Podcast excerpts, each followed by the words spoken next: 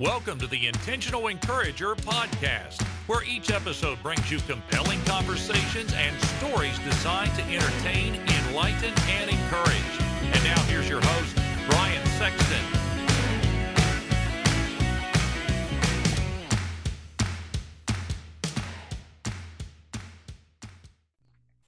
And welcome into the Intentional Encourager podcast. I'm your host, Brian Sexton. Thank you for joining us today.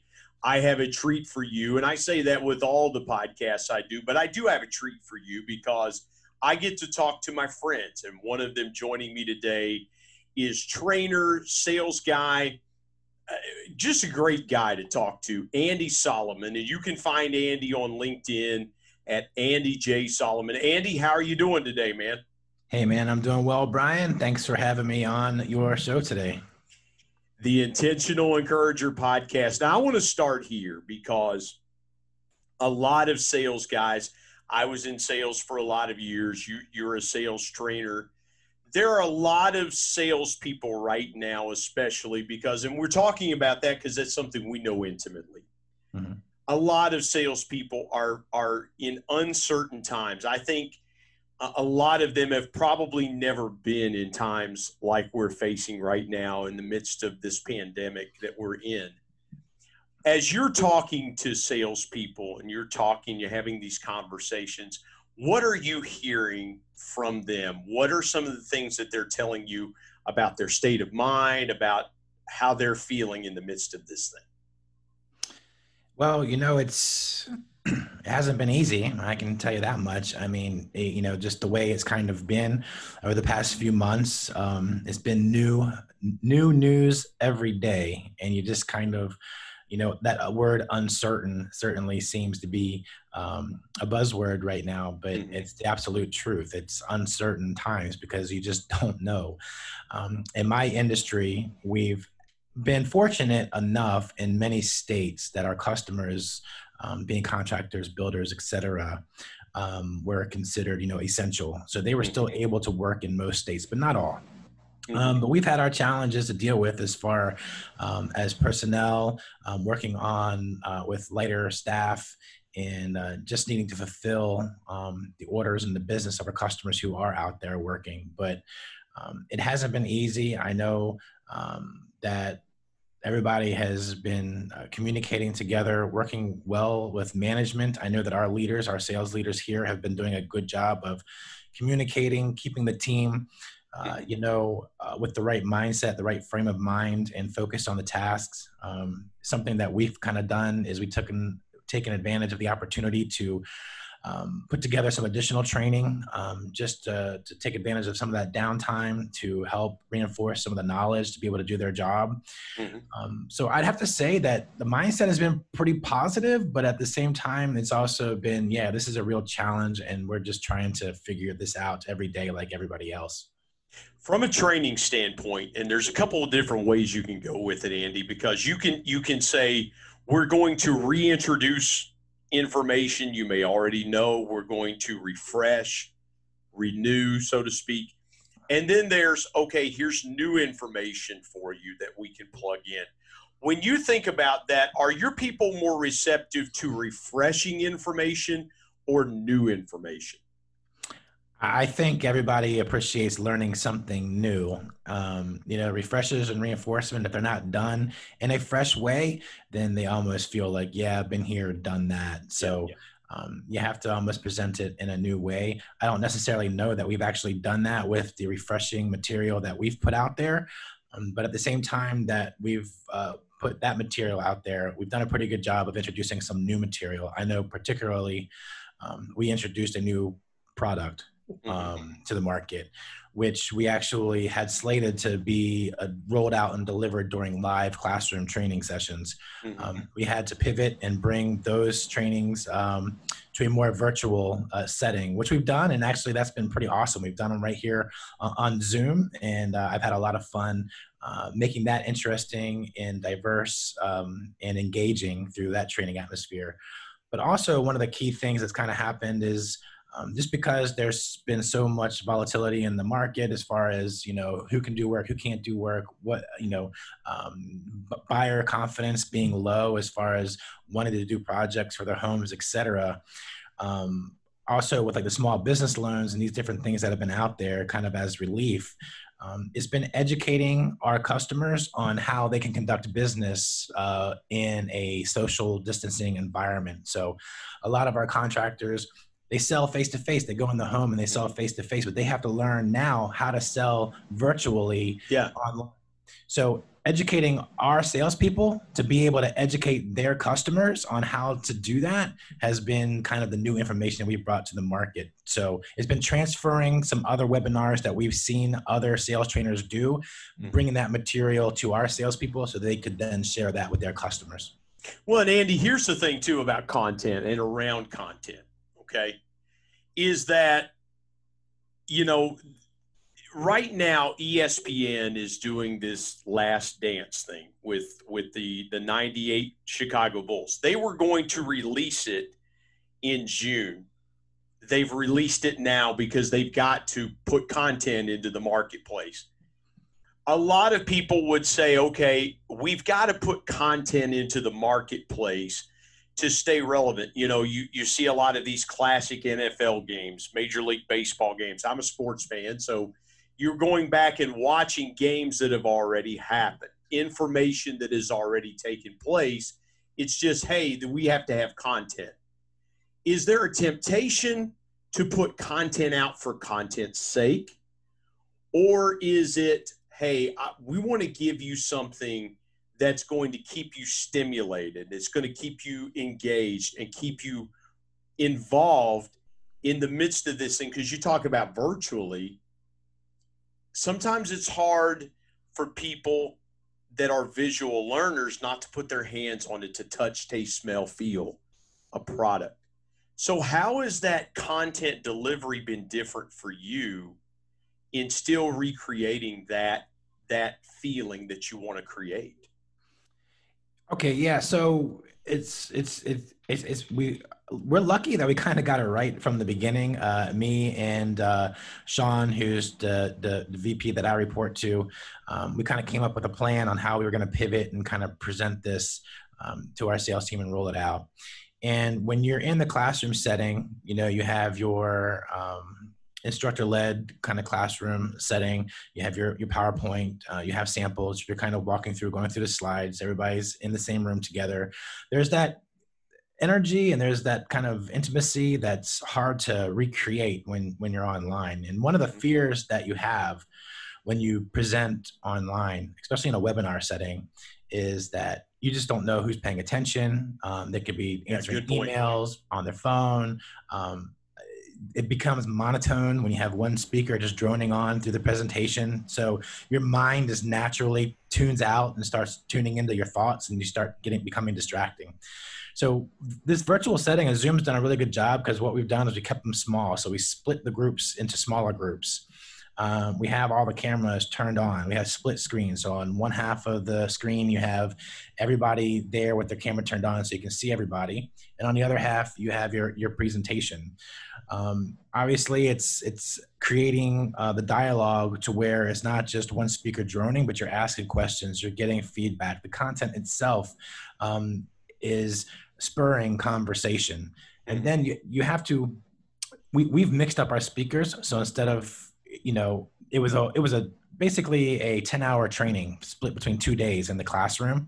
And what we've had to do is take that down to about two and a half hours split over four days, um, which still is a long time, but it goes by pretty fast because we used multiple speakers within one session. So we have different people delivering content. We'll uh, use video as well. So we bring video into it. So um, you can watch some video, then we'll go cut to like a PowerPoint. We're rolling through some slides, talking, then yeah. we'll stop, maybe do a little bit of a role play, have a conversation. So it's mixing up all these different uh, types of engagement. And that's what I think helps has helped make this a very successful uh, launch of the product, given the current circumstances, and uh, been worthwhile overall. Andy, you, you have been involved over the years in sales. And I want to kind of take folks through your story right now, your, your point A to point B story. You know, was there a point in time in your life, take me back, you know, early on when you decided, hey, this is exactly what I want to do with my life. I want to get into sales and doing sales training and things like that. Well, yeah, I have a hard time uh, narrowing this story down to uh, something that will keep us within the time frame of uh, keeping the interest of your listeners. Go ahead, um, man. It's it's it's your it's it's your podcast, dude. Go ahead.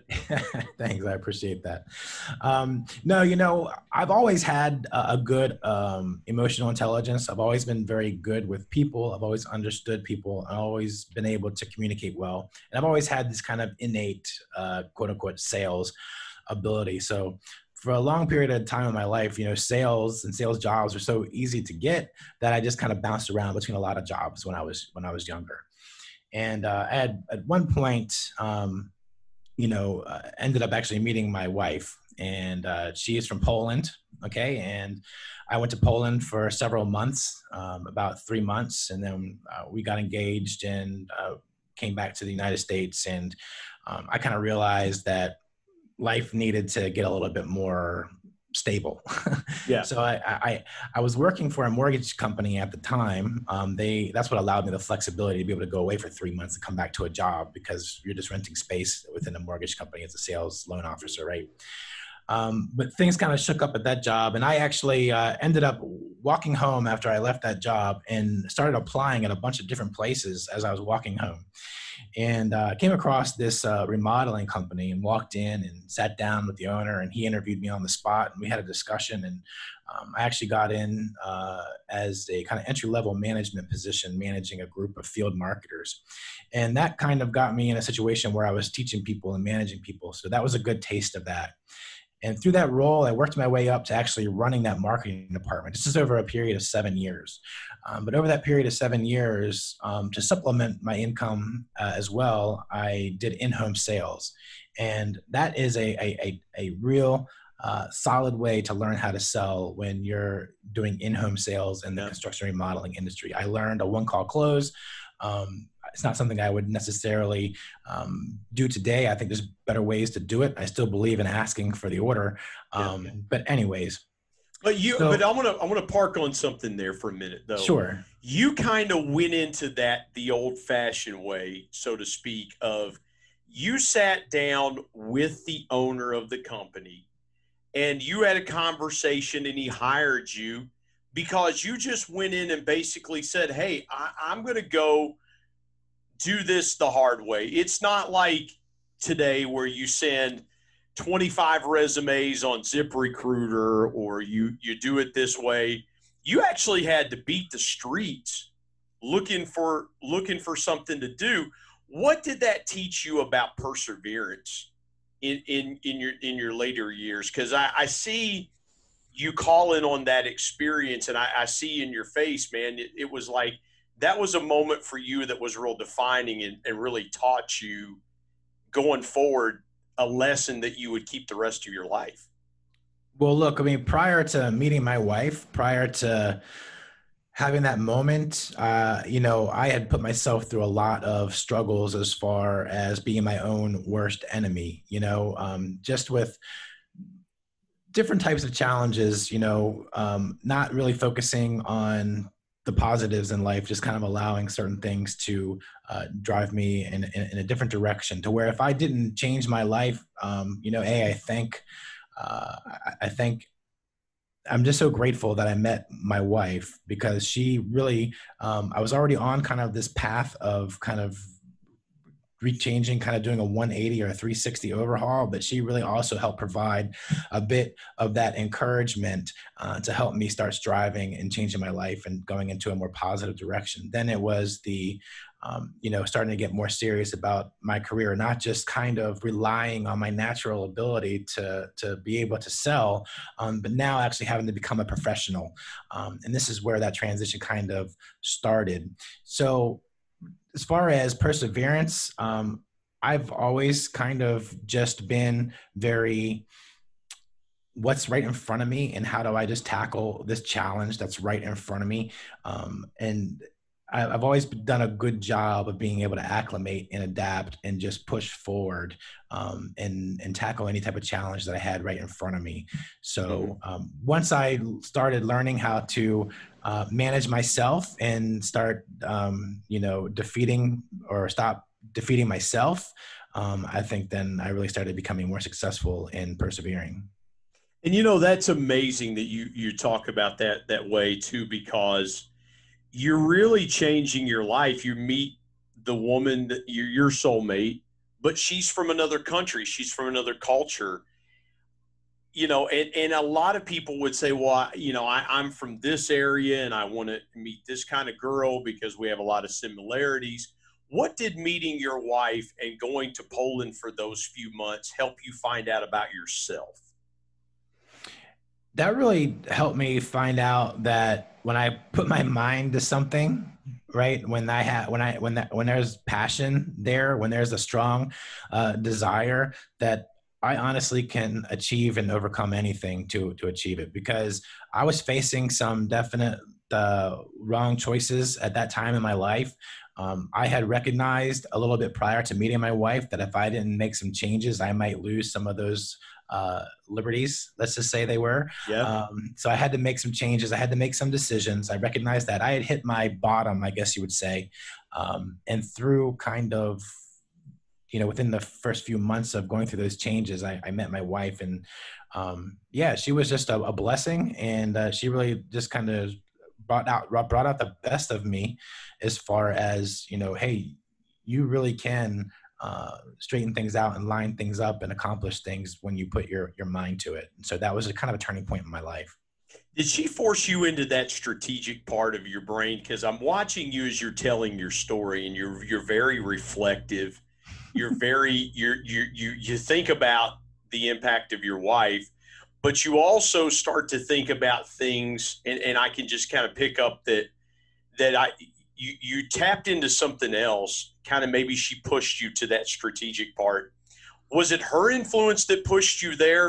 Or when you were starting to manage people and, and working for the, the small family-owned company that you worked for and having to go out into different directions? You mentioned doing in-home sales to, to, to supplement your income. Is that, was it her influence, or was it a combination of having to get strategic in other areas that caused you to tap into that part of your yourself? Yeah, you know, I think, and uh, I've always been, you know, like I don't, I've always been creative. I've always been strategic. I've always been, you know, smart. I've always had a good head on my shoulders. I've always had good street smarts. Um, I've always had all of these really good qualities to be, you know, successful. I just chose not to use those qualities because I was defeating myself for so many years when I was younger. Um, so when I made that decision to change my life, when I, when I met my wife, it gave me a new purpose, um, and uh, gave me new stability. And I started channeling all of, you know, kind of my energy and focus and creativity and everything back into myself and into my career, um, which ultimately was to help support, you know, my new wife, my new life with my wife. And you think about that, and, and you go to that point in time in your life, because, and we're all there, right? We, we get married, we start this new family, and it's like, okay, all of a sudden the pressure's on me to perform and, and to do what I've got to do. You mentioned in-home sales. I did in-home sales for a while for, for a university. It, it really does sharpen your sword. What's the biggest takeaway that you still use today that you learned from that position of in-home sales? You know, the biggest takeaway from that is being able to ask the right questions in a way that helps bring your buyer on a, on a journey to actually making a buying decision. Because when you're selling home improvements and remodeling projects, you know, very seldom do homeowners uh, go into that meeting thinking they're going to buy something. Um, but they want to buy something, right? They want to do this project for their yeah. home.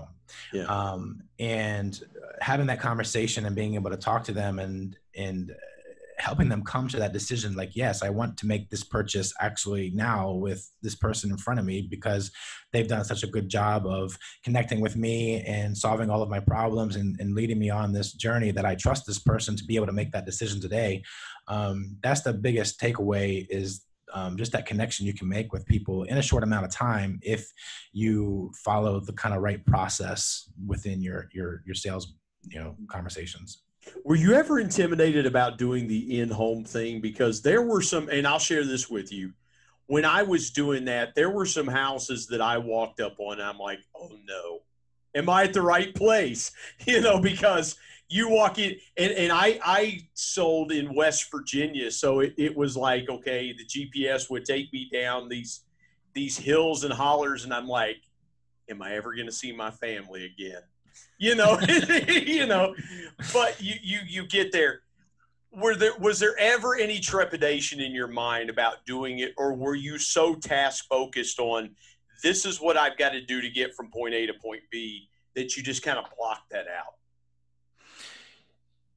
I think I just blocked it out, to be honest with you. I mean, yeah, you, you have some kind of uh, perceptions of your surroundings, and you kind of are concerned or worried, but um, I've never been one to let fear kind of drive me in that way. Um, you didn't, you didn't hide a set, you didn't hide it. You didn't hide a pistol in your sock or anything like that, you know, a blade or anything to kind of protect yourself. No, I might have, I might have walked a little, I might have walked a little more softly, or been more aware I know, of my right? surrounding. But, I know, right? But yeah, but yeah. No, so, but um, overall, no, I think that the, uh, the that experience as well, and meeting different people and seeing how they live their life and becoming yeah, connected yeah. with them, it, it was that was a good time. Your transition now, you're into sales training, and and and you know, I, I, again, I want to I want to get to where you are now, but I want to keep moving with where you were. So you spend time with that family company. You're you're mm-hmm. now getting a taste of sales training. What was the next opportunity for you that really propelled your professional and, and in some ways your personal growth? So I'll just say that, you know, I started learning a lot about marketing, right? Because while I was in that role with the remodeling company, um, and this was, I believe, from two thousand seven till late two thousand fourteen. So I was there for a little over seven years. Um, I had had, you know, a couple different roles working my way up. I was field marketing manager, then I came inside, I was assistant marketing manager, and then late and within those seven years, I actually was running the marketing department. A lot of that honestly had to do with the fact that I could do the job, and we were right in the middle of, uh, you know, the, econ- the economy kind of collapsing right yeah. in, in, in that time that I kind of went there. So we had had to do some downsizing. Um, And that's where I kind of see some opportunity there, because I had kept learning new skills. I had learned how to uh, do search engine optimization, build websites. I learned how to do different marketing things. I learned how to do Adobe Illustrator. Um, I was good at obviously rehashing and setting appointments and selling in the home. So I started just being like a sponge and taking in all these different types of skills um, that really the owner of the company um, saw that and kept moving me up. But there came a point to where, um, you know, that company um, was a bit longer in its tenure. Um, I could see kind of the writing on the wall that maybe um, things weren't going to be there forever. And I decided to make the opportunity and take the, the opportunity to um, get into a different, uh, you know, career move. When you think about doing that, is is there anything that scares you about that particular situation? Because I, I was in food sales for fifteen years, Andy, and I thought I was going to be a food guy for the rest of my life. And then I ended up leaving and going into a different career. And it taught me that I could transition, that the selling skills that I had were were. were transferable. They were able to go from place to place. You stepping from a field-based position, then now you're running a marketing department. What challenges did you have to overcome internally to say, hey, I, I really am good at this. I can do this. Yeah, let's, let's, let's, I'm going to try and help us progress a little bit through my career path to get to where I am today. Um, I lost you there for a second, so I lost my train of thought, but, um, I was at during the end of my career with the remodeling company, I was working a split shift. I was working, you know, like seven a.m. in the morning till twelve, right? Mm-hmm. Running the department. I had a four hour lunch. I'd come back at four and I'd work until nine, ten o'clock at night. Um, that wasn't great. Right. And I, and I also saw, um, that it was just time for me to move on. Uh, the, the company just, it wasn't in a growing position and I was still growing within my career. So I needed to go someplace where I could grow, um, and continue working up, because I had reached the apex of that company and it was time to go to a place that had a new ceiling that I could keep climbing. So that's when I went to work for a manufacturer of building materials products in two thousand fifteen and, or yeah, late two thousand fourteen, early two thousand fifteen, and um, worked as a territory sales manager. I did that for four years. And what I saw is kind of all these different marketing skills and all these different passions that I had and all this creativity. Um, I started a YouTube channel called Edge with Andy. And what I did, this was at the beginning of two thousand eighteen, I started making videos on YouTube that was uh, sales and marketing tips to contractors and builders. And I was posting on YouTube pretty regularly. My thought process was kind of multifaceted. One was, hey, if I help my customers grow their business through sales and marketing tips, that's going to help grow my business. Two, it was if I gain further recognition in my industry as a thought leader, right, through YouTube, through social media and social selling, that would attract more customers to me and other opportunities within the industry. Mm-hmm. And three, it was one day I'd like to get into sales training. I'd like to be a sales trainer. I see myself having that role. And I thought that was going to be maybe ten years down the road, because I just thought I had a to do more uh, to earn the credibility uh, to be given that type of opportunity. What happened that I didn't really expect to happen was that I started gaining all this exposure within my company, which is a national company, right? People at corporate who was in Ohio, I was at the time living in Maryland, they started seeing my content on YouTube. Um, they liked it. They were like, wow, this is totally different. Nobody else is doing this. Plus I was having success in the position, right? I was being successful in the position, doing things differently. Um, and my current, you know, bosses, my, my area sales manager and my, my regional sales vice president, they saw a lot of qualities, uh, with me and, and, and, and in me that after a year from, uh, of doing the, the YouTube videos and running my territory after being in that position for about four and a half years, Uh, the director of sales training position came available at my company. Um, they encouraged me to apply. I did. I went through a series of interviews and, um, you know, I landed that job a year after starting my YouTube channel, which I thought was going to be the beginning to a ten year journey to, to be a, a sales trainer.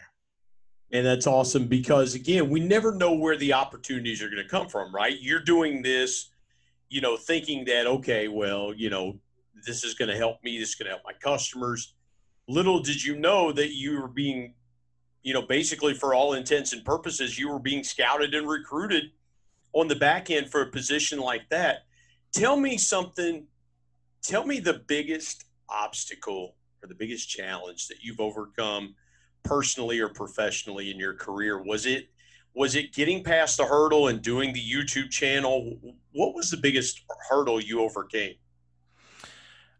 The, the biggest challenge is, is myself, and it's my internal challenges. It's that voice in my head that's telling me, um, you're not good enough, or, um, you know, you don't know enough, or you're just not there yet, or what are they thinking about you? What's the judgment? I have these, um, I don't believe there's any challenge outside of myself that can hold me back. I think the biggest challenge I have to overcome every day is myself. And that's just not, you know, um, talk the talk. That's, that's the truth. I, when I took this role, I, I think I, because I got the role a lot sooner than I thought that I would, um, I dealt with some, you know, imposter syndrome, um, where it was just, man, do I really belong in this position? Do I have the knowledge to share with these people? And obviously everybody else believed in me before I did. And it was just kind of these moments where I'd have And I still do to this day. I have periods of time where I totally believe in myself and I've got this one hundred percent.